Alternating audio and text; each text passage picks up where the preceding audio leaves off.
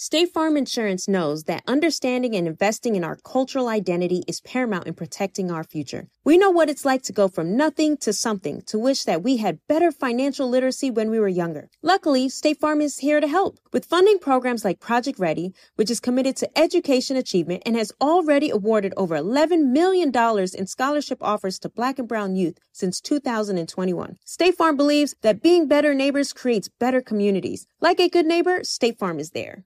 AT&T connects an ode to podcast. Connect the alarm, change the podcast you stream. Connect the snooze, 10 more minutes to dream. Connect the shower, lather up with the news, sports talk, comedians, or movie reviews. Connect with that three-hour philosophy show. Change the drive into work and traffic so slow. Connect the dishes to voices that glow. Thank you to the geniuses of spoken audio. Connect the stories, change your perspective. Connecting changes everything. AT&T.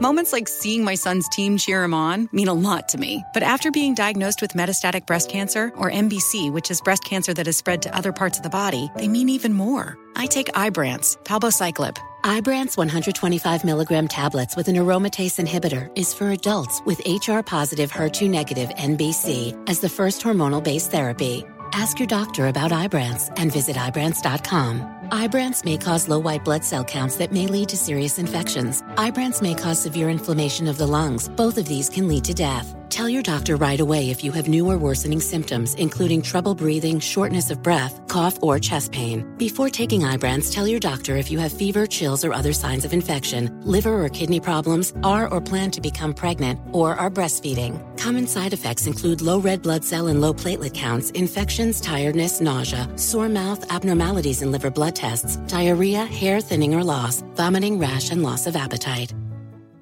Lucky Land Casino asking people what's the weirdest place you've gotten lucky? Lucky? In line at the deli, I guess? Aha, in my dentist's office. More than once, actually. Do I have to say? Yes, you do. In the car before my kids' PTA meeting. Really? Yes. Excuse me, what's the weirdest place you've gotten lucky? I never win and tell. Well, there you have it. You can get lucky anywhere playing at LuckyLandSlots.com. Play for free right now. Are you feeling lucky? No purchase necessary. Void where prohibited by law. 18 plus. Terms and conditions apply. See website for details. Zero Foxtrot isn't just a brand, it's a way of life. Founded and operated by veterans, Zero Foxtrot's unique apparel and gear echoes the grit of the warrior culture. Zero Foxtrot dedicates itself to producing content, honoring the sacrifices of forgotten heroes of the past, and connecting history to the present. Embark on a journey with Zero Foxtrot today at zerofoxtrot.com. It's not merely our products, it's about the ethos that we embody rugged, resilient, and timeless. Big Bank. It is what it is, man. DJ Scream. You don't be on nothing, I be on. Baby Jade. Okay, so let me ask y'all this then. Bring you big, big, big facts. Back ethnic right now. Visit the new website today, bigfactspod.com. On the count of three, say A3C. One, two, three.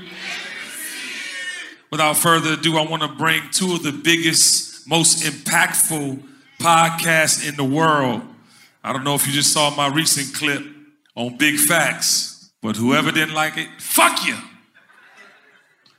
But most of you did, thank God.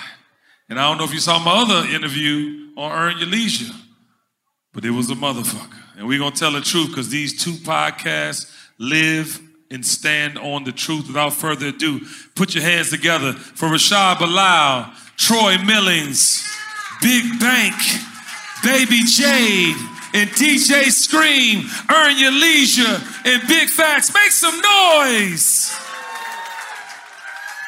Bam, bam, bam, bam! What's up? That's a hell of an introduction, KB. Atlanta. Appreciate you. I love you. Atlanta, what's going on? Big Facts in the building. We Earn have Your returned. Leisure in the building. Yeah, yeah. Big Bank, what up? Check, check. One, two, one, two. What's up? What's up? How everybody feeling? How everybody feeling? Make some noise one time. Energy check. Hell no, y'all gotta do better than that. Come on, we need to turn that shit up. Let's go. Come on. Bam, bam, bam, bam. Yeah.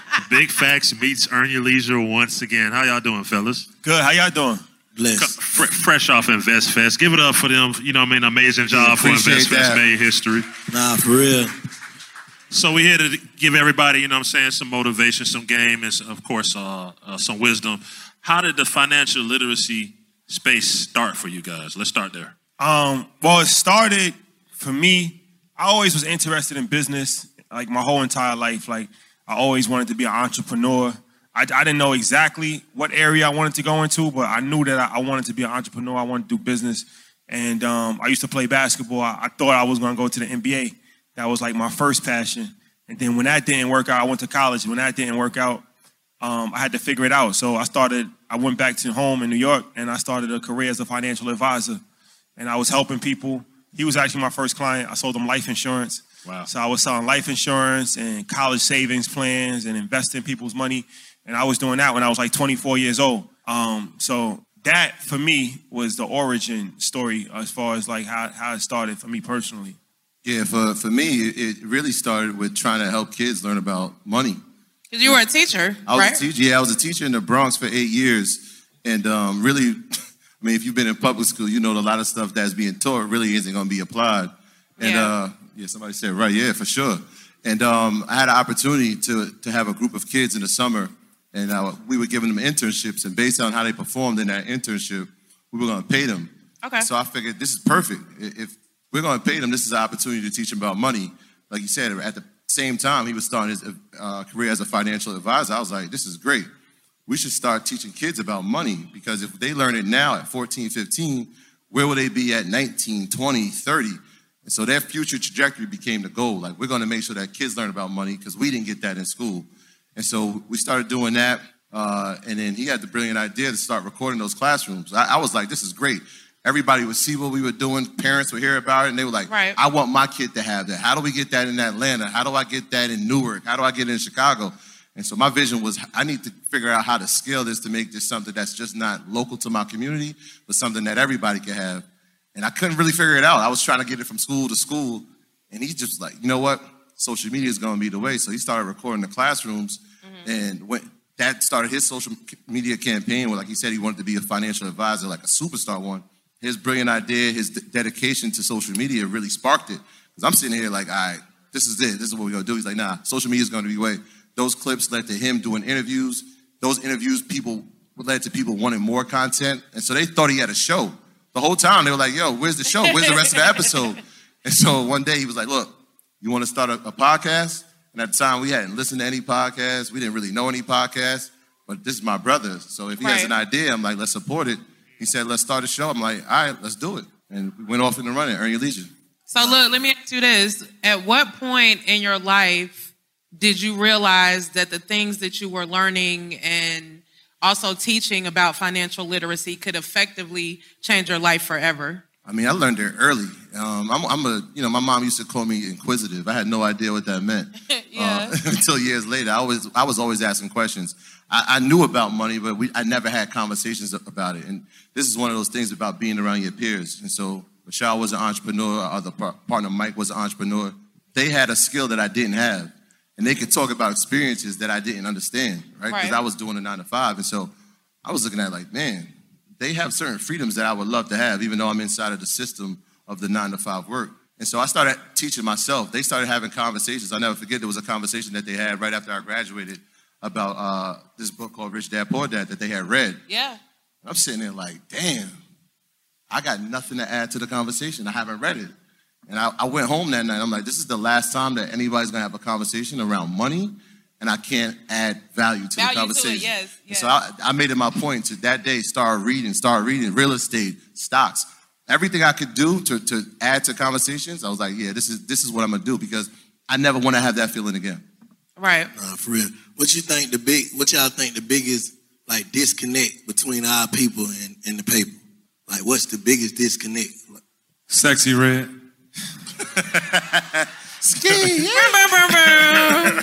the views of. Damn. I think the, the biggest disconnect.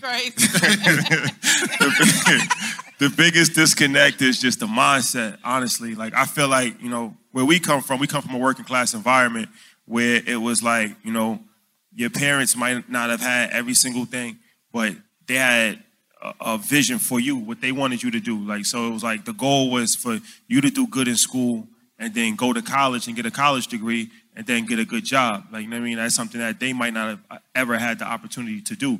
So that was like really pushed. Like, that was something that was like the norm. In our neighborhood, like if you became a sanitation worker, you hit the lottery. You know what I mean? Because that was like a very good job where you had benefits and then you could work for 20, 30 years and then you could retire, you get a pension. This is the kind of mindset that we grew up with. So I feel like we never really even thought it was achievable to be an entrepreneur. We never thought about we could own real estate and invest in stocks. Like it wasn't something that was even a thought because that it wasn't passed down to us generation generation. Jobs was passed down to us like that that mentality. So the mentality of not understanding the flow of money and looking at it from a scarcity standpoint of like, all right, I get money, I'm gonna hoard it. I'm scared. I'm not gonna invest money. I'm not gonna do anything. Like I just wanna just make money and just go on vacation once a year and then just put money in the bank and that's it. And that's not a pathway to wealth. Well, I like the crazy thing is like the people with the, the most money, like they they the most radical. They'll put money in Bitcoin, they put money in this, that, because they understand it's like a frisbee. Money's not meant to just be hoarded, it's meant to actually go out, right? Like the exactly. So I don't think people fully understand that. And that's what keeps a lot of people what I call like a middle class mindset. Where it's like, you know, you kind of like systematic, like a robot pretty much. You wake up, you go to lunch, you go to work, you come home, and before you know it, it's like 30 years of your life has passed, and that's all you have done. It's On not- this mediocre assembly line. yeah. So it's like, but like I said, but that's actually even goes back to the education system. That's what we was taught to do. If you think about it, from the time that you go to school, you have seven o'clock check-in, then you got your 12 o'clock lunch break, you go to gym. It's all planned for you. So from the time you like eight years old to the time that you're 22 years old, you, you've been doing that same program every single day, the repetition. Mm-hmm. You might get a week off for Christmas, you get a couple months off for the summer. So you're, you're, you're trained like that. Like, you know what I mean? So I feel like a lot of our people were never even considering, you know, financial freedom as an option. Never even thought about it. So now, now that we have the internet, now that we have different examples, now that we provide information, I think that that, that mindset is starting to change. And now people are starting to understand, okay, maybe I should take this risk, or I can do this, or I don't have to work a regular job for 50 years. If you want to, you can, but there's different options for you. So I think just, just understanding how, how money works and the mindset around money is something that we have never really, you know, fully understood. Yeah, and, and you, you used uh, Sexyy Red, but the music plays a part in that too, right? So we didn't learn financial intelligence just from school. Like sometimes we learned it from music, and it might not have always been the best thing. So like I'm thinking like I'm listening to music in the '90s, and they telling me, yo, you need to put your money under the mattress, or you need to put your money in the mailbox or in a shoebox, until you become an adult and you realize when you got that money. That was never money that was banked. And so if you need a loan from the bank, they're gonna be like, where did the income come from? So like these are the things that we these myths and these this mindset that we try to break right now because we know that once you pass this hurdle, there's another one, right? From a financial standpoint. And so if we get those hurdles out the way early and we teach these the, the young people early, Right. they won't have these these barriers to face, right? There'll be other barriers, but they won't have these these ones that are very simple that we can correct right now. But then also, like, um, art is very important in this equation because, like, growing up, we all wanted to be like Jay, and um, he was a major inspiration, and he still is. So when we was like 12 years old, 14 years old, we listening to Jay, and the way that he's talking, he's like, change is cool a cop, but more important is lawyer fees. Like, that was putting something in our brain. Or when he was like, I'm raping Def Jam till I'm a hundred million man. Like, it was like he was giving us, he wasn't giving us direct information, but the way he was talking, even when he was like in 96, he was like, Y'all dumping through the source. I read the Robb Report. I didn't know what the Robb Report was, but that made me, I'm like, what's the Robb Report? And I'm like, oh, this is where they got yachts and boats and watches and his his way of thinking. All the big shit. Yeah, exactly. Exactly. Exactly. So that is is important because I feel like a lot of times people say, well, I'm just rapping about my environment or but problem with that is that you're just gonna always stay in your environment. Right? There's no evolution. on the wheel. Exactly. Because people do imitate music. The the idea of like, well, I'm not a role model, it's it's not really true because they were my role models. Mm-hmm. So I know firsthand that's that's who I was looking up to. I was looking up to the artists and the musicians. So if I was listening to other rappers, then we might not even be here right now, right? Fortunately, we had guidance in the music that it wasn't perfect. There was a lot of issues with even these people that we was listening to, but it led us on a path where we can actually have some level of aspiration, like an inspiration that we wanted to aspire to. It wasn't just just gang culture and drugs and stuff like that. It was like more things that we didn't have that we wanted to obtain. So I just wanted to say that because we're in Atlanta. So it's like obviously Atlanta is the mecca of music, but that's a major part in the financial literacy thing. And even when you look at Nip, he's a, a, a real reason why even we're able to, to be here right now, right? Like the marathon and, and black entrepreneurship and all of the stuff that he was talking about that helped the minds. Ross, these people like this, like what they talk about in their music, it helped people more receptive to our message, right? Because now when you're hearing about Wingstop, you're hearing about entrepreneurship, you're hearing about investing, it's like, okay, you're starting to get it. They don't tell you enough information where you like fully know it, but at least they opened your mind to be receptive to it. And then we can come in and then provide like detailed information where you can actually, you know, start implementing things. Yeah, that that that goes back to your question of that journey. And so very early on, we knew that the music was something that we could use to grab the audience in. Right. Right. And so the, the first lesson that I ever wrote on financial literacy was Jay. And it was as an adult. It, but I heard that lyric when I was 16 years old. He said, All blacks got is sports and ent- entertainment until we even. I'm like, damn. When I started thinking about it, that's pretty profound because when we look at all of the people we associate with success, they come from those two fields entertainment right. or sports. Mm-hmm. We don't know anything about any entrepreneurs. We didn't know anything about people in business. We didn't know about anybody in real estate or natural resources. It was just those two things. And so, if those are only two things we ever see, and we're not one of those two things, what value do we have on our life? And so that was our mission. It was like, all right, well, we're going to show these kids that there's so many other things you can be that has value, but let's get adults that are doing it right now to highlight to our public. And so that one line sparked me to think, all right, well, who are the people that have value? Who are the wealthiest people on the planet? Mm-hmm. None of them, when I looked it up, none of them came from sports entertainment. And seven right. of them didn't even come from America. So now it was a lesson, all right, well, we need to explore the economy from just a domestic standpoint to now an international one. Wow, we got seven billionaires in Africa that we've never spoken about. That's not going to be in your history book. That's not in your textbook. Right. But now we have an opportunity to teach you about that and teach you how they got it from natural resources and teach you how they got it from cement and electricity. But all these things will never be taught in school, right? So it, go, that, it goes back to the mission. Hip hop started because we were able to decode. And, and my brother told me this the other day, he was like, You keep saying that y'all were able to decode music, but that's not a natural skill. That's a God given skill. The right. fact that we were able to do it at the same time helped us, again, decode business. So now when I hear lyrics and I can explain it to my friends, I can also hear CNBC and read the Wall Street Journal and explain it to my community. You know what I'm saying? Right. So let me ask you this. Um, from a financial and from an entrepreneurial standpoint, what would be the most important gem that you would give an adult to put themselves on a path to passive income? Well, I think that the most important thing that you so it's a few different things I want to do. You have to educate yourself. That's important. Mm-hmm. So, like for me personally, my education, my real education started with I read a, a, book called Rich Dad Poor Dad, and I read that when I was like 18 years old, and that that helped me understand finances a lot better.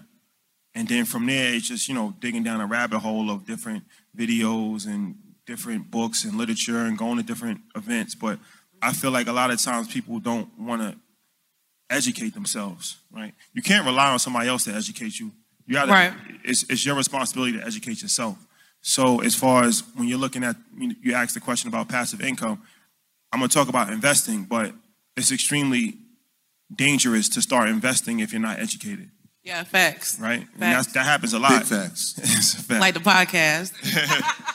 that happens a lot. And um, that's when you you make mistakes and you lose money and that could discourage you. So the first thing that you have to do is is really, really um, educate yourself, right? And then from there, you know, there's different ways to go about it. I think the three biggest, you know, ways that you should be investing is stocks. We talk about stocks a lot. Um, we have a whole show devoted to stocks. That's important because everybody is not meant to be a business owner, but everybody can own a business. So you can own a business by investing in publicly traded companies, which is on the stock market. Apple, yeah. Microsoft, Google, these are all companies that everybody knows, everybody's familiar with. And if you invest in their stock, now you're a part owner in their company right? So that's one way to go about it. Of course, real estate is forever, and you always have to live somewhere. So that's something that, at the very least, you should you should start with the place that you live, right? Try to try to own where you actually are living. Um, and then from there grow multifamily homes and you can have an apartment rented out and Airbnb. There's different opportunities on the real estate side, but I think that real estate is something that over the course of time, real estate has always gone up. And if you live in a place like Atlanta, it's going to continue to go up, right? Like I don't see Atlanta real estate dropping in the next 10 years. That's almost Right. impossible. So real estate is something that you should do. Now, one of the things that you can do too is work in collaboration with other people. A lot of people get discouraged because it's like they don't have enough time, they don't have enough energy. And it's like I read a book and it was years ago and it was like one of the keys to success is collaboration. It's like a mastermind approach, really, if you think about it. Because if you work with two, three people, now it's like a superhuman, right? Because now you're Right. using three different people's expertise. Like even what we do, like there's things that he's good at that I don't know. There's things that I'm good at that he doesn't know. We have another partner. So when you're investing in real estate, you should look at it from a team perspective, right? Like I'm gonna get two, three people. I don't have time to do every single thing myself, but another person might have time to actually go to the property. Another person might have time to actually look and see what what needs renovation and talk to the contractor, and then we can all pull our money together. So I might only have five thousand, but if three of us have fifteen thousand, that's better. Or I might have ten thousand, but if three of us have thirty thousand, that's better. So group group economics is extremely important from a real estate perspective for sure. And then the last one is business. I feel like you know business is, is important, and there's there's multiple different types of businesses. You guys are business owners. We're business owners. I feel like um, there's never been easier to start a business now. Like with everything that's happening online, social media, technology has empowered everybody to start businesses for low entry. Um, and whatever the business is, you have an opportunity. So business is very, very important, I think, in, in, in not just our community, but the world, but especially our community for a variety of different reasons. So we always encourage people to, to be business owners. But um, yeah, I mean, those are those are three, I think, cornerstones of what we call passive income. But even passive income is not really passive because you still have to do work. Even if you, you own a home, like theoretically, yeah, it's passive income, but you got to check on the tenants. You got to make sure that you have a property manager in place. You got to make sure that the grass is being cut. You got to, you know, so, you know, you still want to run that like a business, right? You never Right. want to get into the, the point where you're just looking at it like, all right, I just invested in something. I'm just going to just sit in the Bahamas and just collect checks. Like that might come later on, but when you're in the beginning, prepare, be prepared to work. That, that's that's important. Yeah, and I I just want to touch on the, the part about business because this is a conversation that we'll had, and I'm sure we've had, and I'm sure Shai is going to touch on it as well. But we need to really challenge ourselves to invest in businesses that are scalable, right? And so our, in our yeah. community, Speak on it. historically, we, we have the same type of businesses. We're going to do the, the barbershop, the hair salon, and the restaurant. Those are the three. And they're great businesses, right? But when you get inside of these businesses, it's tough to scale them, to replicate them. And in fact, what you do is you end up working for your business and you're an employee for your business. And so, in the age of technology, and especially where we're headed in the next five years, we just came from a summit in California where they're talking about artificial intelligence. You're going to have to figure out how to scale and how to have a skill that can scale. And so, rather than you know trying to run away from what's ahead of us, like you said, we need to educate ourselves to create businesses, collaborate with each other, to have a model that's scalable. So now that you know it's something that can exist here, it can exist in New York, it can exist in Africa, it can exist in London, and if not, we're going to stay in the same segment, right? Because we can help our families, we can maybe help our employees, but I want to challenge us to create businesses that can change the world. Like that should be our goal. We, we, we've, we've done this model for long enough. Let's do something that's progressive enough to say, all right, I can help a thousand lives, a million lives, a billion lives. Okay, and I want to. I'm not trying to cut anybody else off, but I wanted to ask you a question. Um, you were just speaking on group economics, and in your opinion, do you think that the whole group economics theory is why other races, such as Asians and Jewish people, are so successful? Yeah, for sure. Um, you only you can only go so far by yourself, right? And people usually feel more comfortable with people that they have similarities with. So it's like you know, if, if you're Asian, it would make sense that you would do business with people that you know come from the same exact country that you, because you have the same dialect, you you eat the same food, you have the same religion. It, it makes mm-hmm. sense. So it's extremely important that you work with people that you have Are similarities with, Right. and um, that's just like a no-brainer. That's some, that's that should be something that we shouldn't even really even have to fully explain at this point. I feel like if you don't understand at this point that you're making a mistake if you're not collaborating with other people, um, then you're not meant to actually be in business because it's not gonna it's not gonna work for you. Only models that have been successful have been collaborations. There's very few models where collaboration has not been put in place. So that's something that vitally is important. And like I said, that's us. Like we we work together and it's not easy. Obviously, you're gonna have issues, but why would you want to start something by yourself? Nobody wants to do anything like by themselves. It's not easy.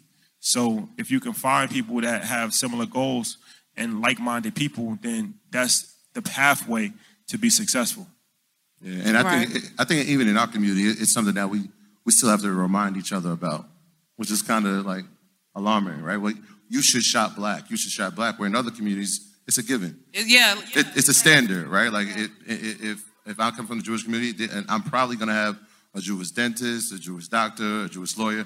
These things are standards, right? Like we The essentials. these are the essential things, but we have to remind ourselves we're, we're so giving and, and, and so naive to a certain extent that we'll go out and find every other culture outside of ourselves to do business with. And so even having to remind it, that's what I said, I want to challenge everybody, especially in, in the next five to 10 years, that we have to really look forward and say, all right, this should be the standard. This is how we circulate our dollar. This is what it looks like when we work together.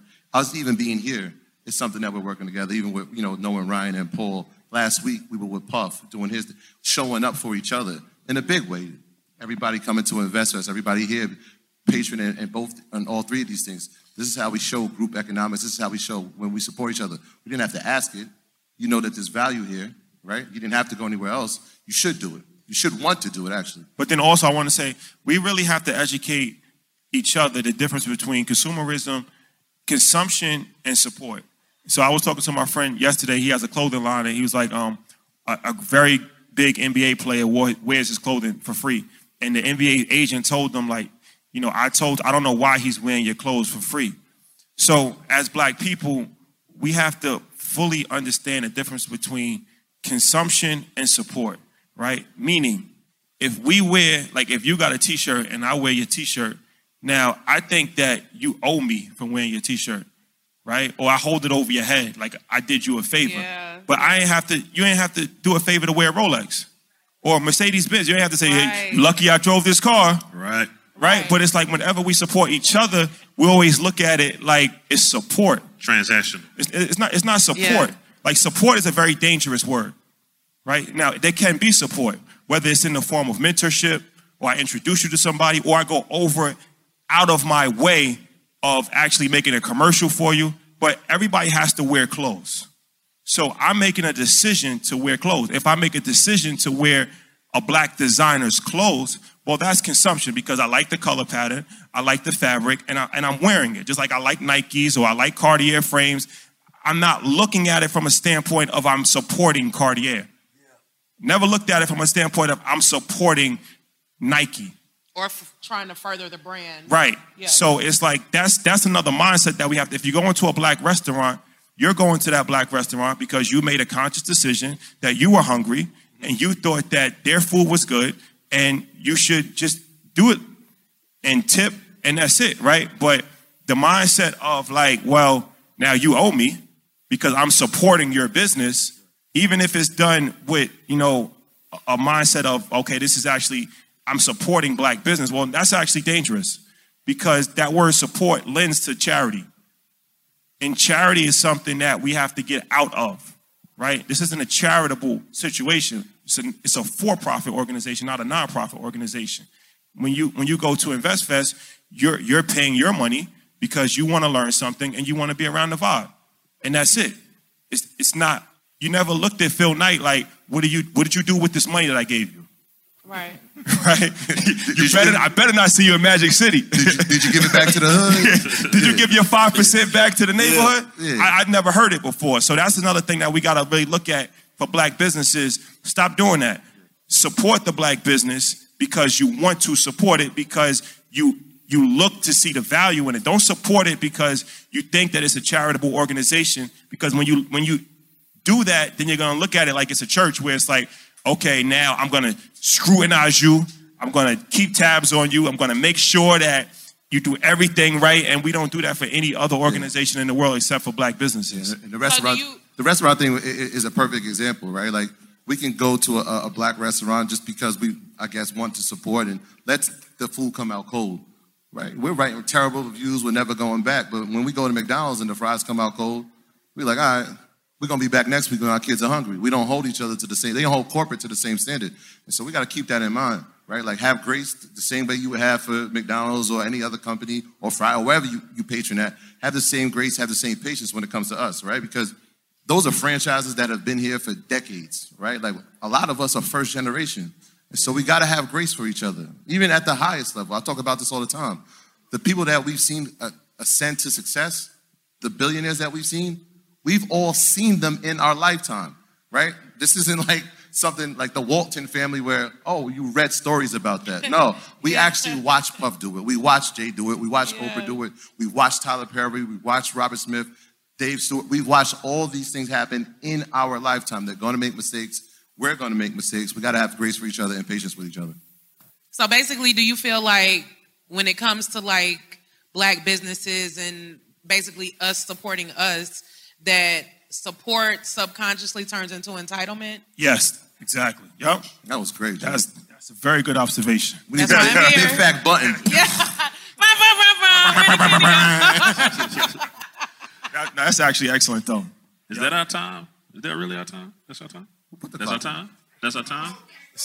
Keep going. All right. We need overtime. That's our time. Oh, Who- she, no. she said it's our She time. She says it's the time. sure? Well, look, we, we, we got we got to do this. Now we keep, well, we gonna go. We running it out. Call Paul Judge. We running this. Nah. yeah, forget that. They got to get security for us. Like, a real, real, real quick question. Do you feel like you guys have earned your leisure, or is that a consistent thing to continuously earn your leisure? Because we see y'all kicking it too. It's a consistent thing. You you could never feel like you made it. Once you feel like you made it, then that's when it all falls apart. So, you know, always gotta keep your head down, always gotta keep working. There's always new levels. No matter what level you're at, there's another level to go to. So I think that that's that's extremely important and that's something that, you know, for any any level of, of life that you're in, right? I think it's extremely important to never become satisfied and um, never feel like you know you're at the top of the hill, right? Always remain humble and always remain hungry. That's something that we learned from the greats. Like even if you look at Kobe, if you look at Mike, if you look at Floyd, I, I saw Floyd run at in Fontainebleau. I'll never forget. A couple years ago, I, I was in Fontainebleau. I was driving. It was 12 o'clock at night. I was going back to change. We was going out, and I saw him running by himself in the middle of Fontainebleau on, on the highway, and he wasn't training for a fight. And this is this is what you don't see. You see him with the 18 million dollar watch. You see him with the yacht, but you don't Right. see like because he's been fighting since he was five years old. Listen, winners have habits. right, How you- right, How, you right. do one thing is how you do everything, right? So it's like, all right. When I saw that, I gained a whole new level of respect for him because it was like there was no cameras around, there was no hype man, there was no fight coming up. But he, he was running at 12 o'clock at night because he understands that that's the level of dedication and determination that it took for him to get there, and he never wants to lose that. So I just encourage everybody to just make sure that when you reach success, understand that you're still at the bottom. Like that's how we look at it. Like no matter how how high you are, you're still at the bottom. And you got to keep going. I, I'll just quickly add that, and, and it came from Kobe. Like, earn your leisure is, is a, a phrase that really just means there's levels to freedom. There's a non-stop pursuit of freedom. And, and Kobe said this prior to his passing. He was like, post his career, if he's remembered for playing basketball, then he's failed at life. And I was like, wow. He's still in pursuit of, of greatness. So whether that was going into film, whether that was going into creating academies, whether that was going into education, there was still pursuits, there was still goals, there was still the chase and pursuit of that leisure, that freedom. And so that's kind of how the mindset is. There's, there's always a new obstacle, there's always a new challenge, and we're always going to attack it that way. Big shouts out to Earn Your Leisure. Big shouts out to Big Facts. We appreciate y'all tuning in. Yeah. Salute. Big shouts out to y'all. The biggest ever. That's a fact, KB. EYL, big facts. For the streets. Exactly. It's big facts. No cap, no cap. Bitch. AT&T connects an ode to podcast. Connect the alarm, change the podcast you stream. Connect the snooze, 10 more minutes to dream. Connect the shower, lather up with the news, sports talk, comedians, or movie reviews. Connect with that three hour philosophy show. Change the drive into work and traffic so slow. Connect the dishes to voices that glow. Thank you to the geniuses of spoken audio. Connect the stories, change your perspective. Connecting changes everything. AT&T.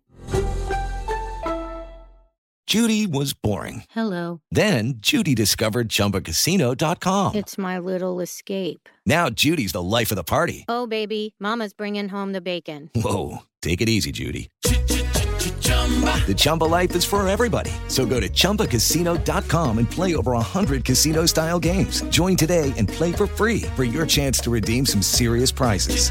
chumba ChumbaCasino.com. No purchase necessary. Void where prohibited by law. 18 plus terms and conditions apply. See website for details.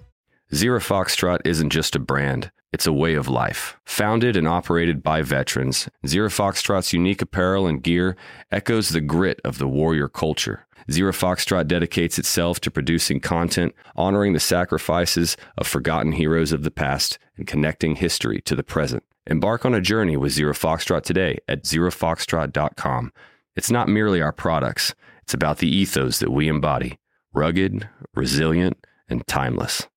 We went from normal life, healthy child to acute lymphoblastic leukemia or B cell ALL. The St. Jude team came up to get CJ via ambulance. Shortly after that, I noticed a rainbow. It meant that there was hope. We were driving into hope. To have hope is to have your child healthy, and we have that because of St. Jude. You can help kids fight childhood cancer. Please become a St. Jude Partner in Hope today by visiting musicgives.org. Good sleep should come naturally, and with the new Natural Hybrid mattress, it can. A collaboration between Leesa and West Elm, the Natural Hybrid is expertly crafted from natural latex, natural wool, and certified safe foams to elevate your sleep sanctuary and support a greener tomorrow. Plus, every purchase helps fuel Leesa's work with shelters and those in need. Don't put off a good night's sleep any longer. Get a Leesa mattress today for a sound sleep tonight. Visit leesa.com slash iHeart. That's L E E S A dot com slash iHeart.